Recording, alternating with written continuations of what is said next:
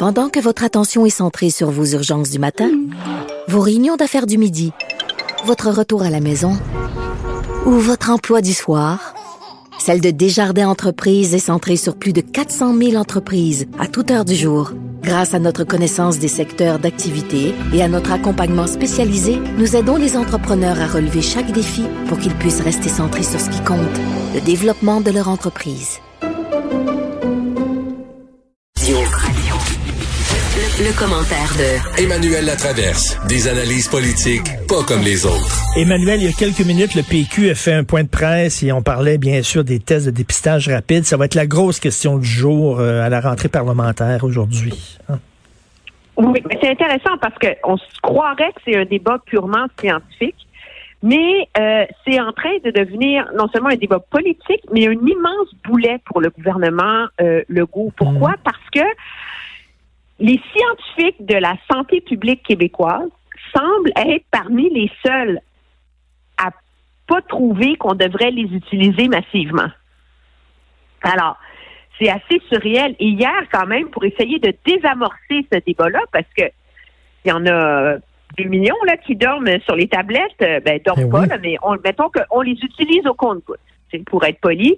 Euh, alors, M. Dubé, pour essayer de désamorcer et de piéger l'opposition, a fait un briefing, une séance d'information technique avec des hauts fonctionnaires, des sous-ministres, des chercheurs, pour nous convaincre que leur approche face aux tests rapides est la bonne.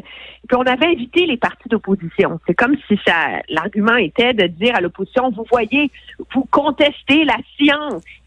Alors, j'explique le débat. Les tests rapides, ils sont moins fiables. OK? Pour une raison, euh, pour une raison euh, très simple, c'est qu'on n'a pas le temps de multiplier les cellules, avant de les compter puis les mettre dans la machine. Alors, parce qu'ils sont moins fiables, euh, il y a des faux positifs. Ça, tu peux dire, ben c'est pas grave parce qu'après ça, on ira les tester, c'est confirmer le diagnostic avec un vrai test. Et il y a des faux négatifs.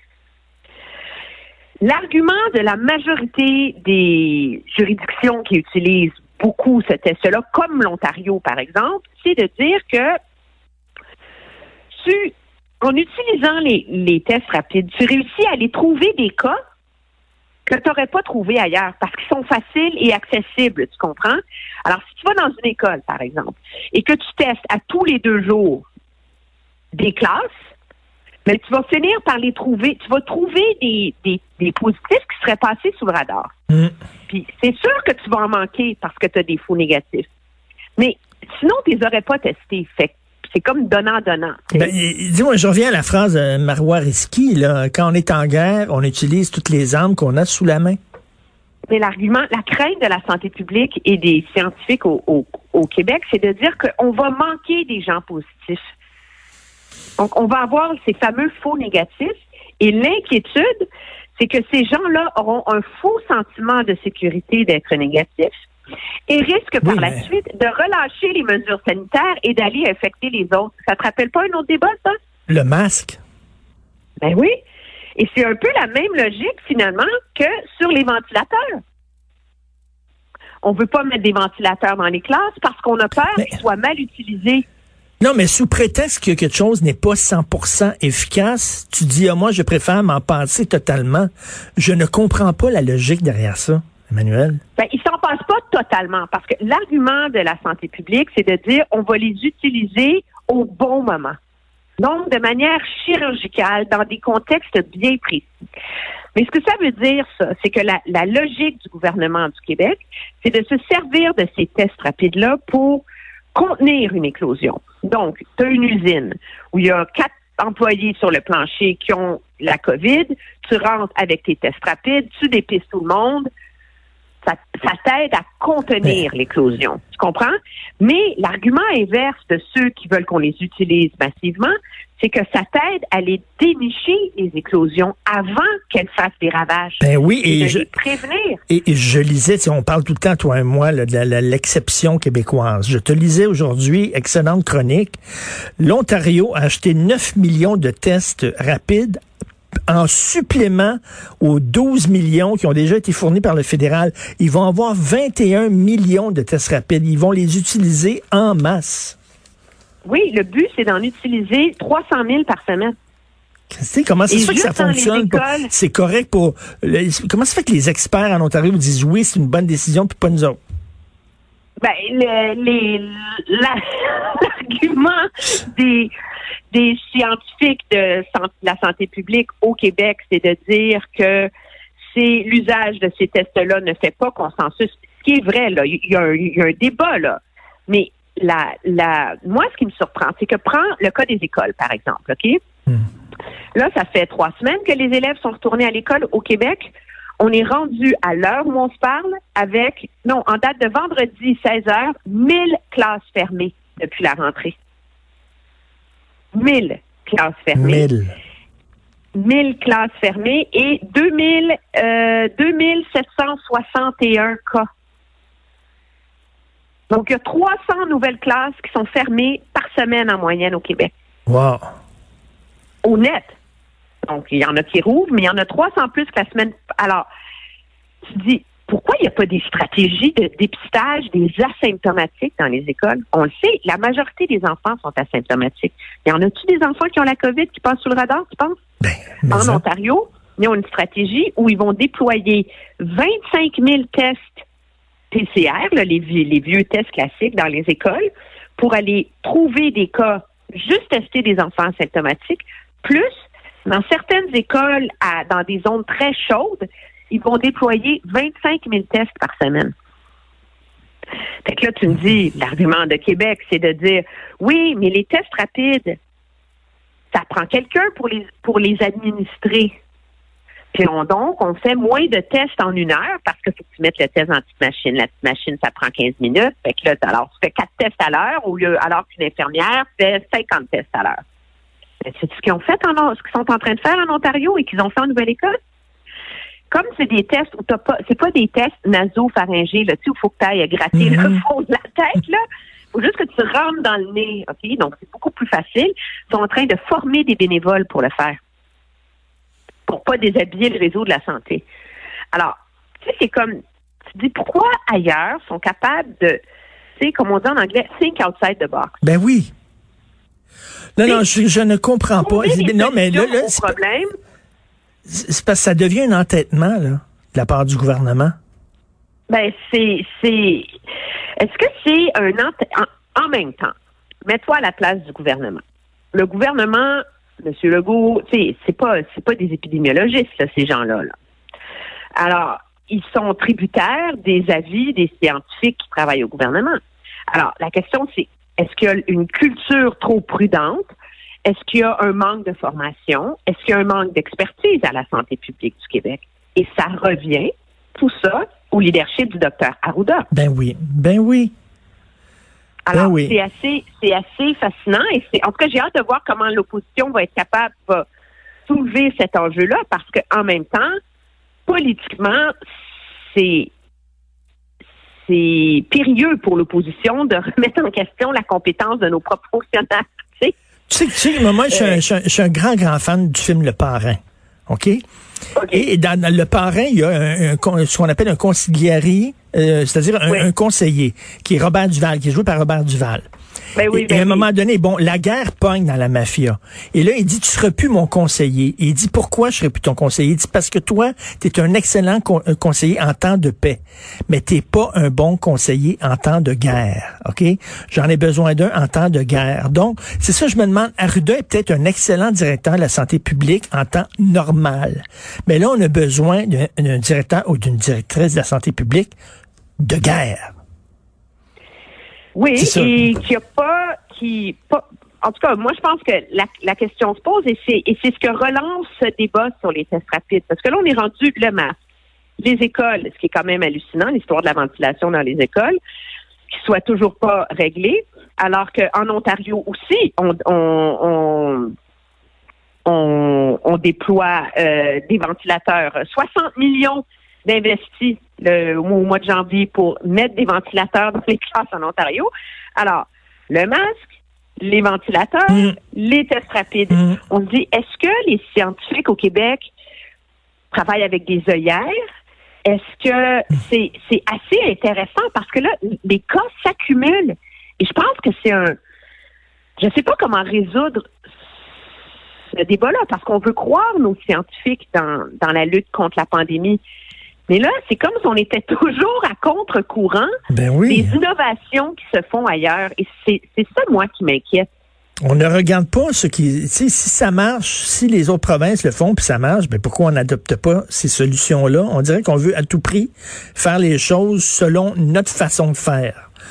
En tout cas, je trouve ça Ben très mais étrange. on est encore dans ce climat de méfiance face aux autres, aux autres juridictions, aux autres expertises. Et euh, du nationalisme mal placé. Et qu'est-ce qui arrive pour les vaccins, Emmanuel? Qu'est-ce qui arrive? Ben, ce qui arrive à court terme, demain matin, rien. Mais, alors, je vais pas dégonfler la balloune de M. Trudeau, sauf que M. Trudeau, à 11h15, va annoncer que le Canada a signé un partenariat avec une des firmes là, dont le vaccin est en, en processus d'approbation, qui est celui de Novavax, qui serait efficace à 89,3 OK. qui n'a pas encore été approuvé par Santé Can- Canada, mais qui est à l'étude. Mais la beauté de la chose, c'est que le partenariat inclut que le vaccin, devine où il serait produit à Montréal. Oh, Ça serait le fun, hein? ça, Alors ça serait que bien. finalement, le Canada puisse contrôler la production des vaccins dont on a besoin. Alors, tout ça dépend de l'approbation de Santé Canada, mais, et c'est là qu'il y a un mais important, l'usine en question pour les faire, les vaccins à Montréal, au complexe Royal Mount du Centre national de recherche du Canada, Mhm. l'usine, elle sera pas prête avant la fin de l'été.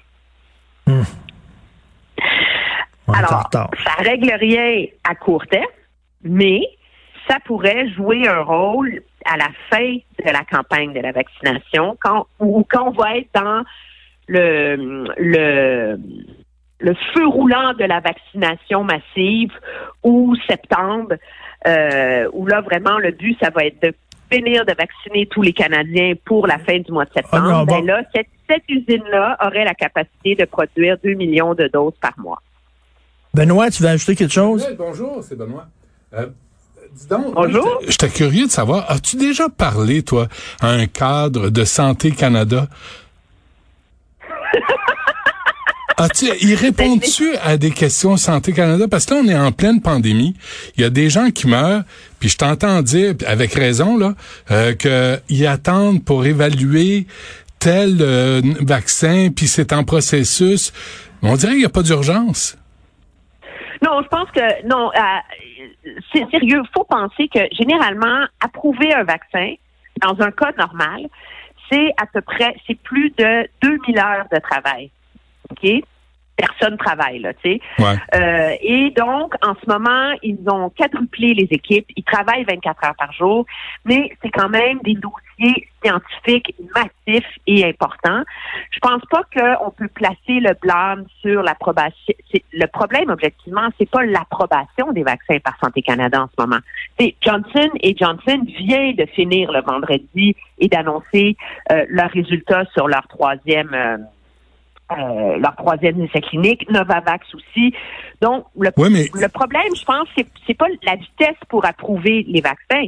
Le problème en ce moment, c'est l'approvisionnement.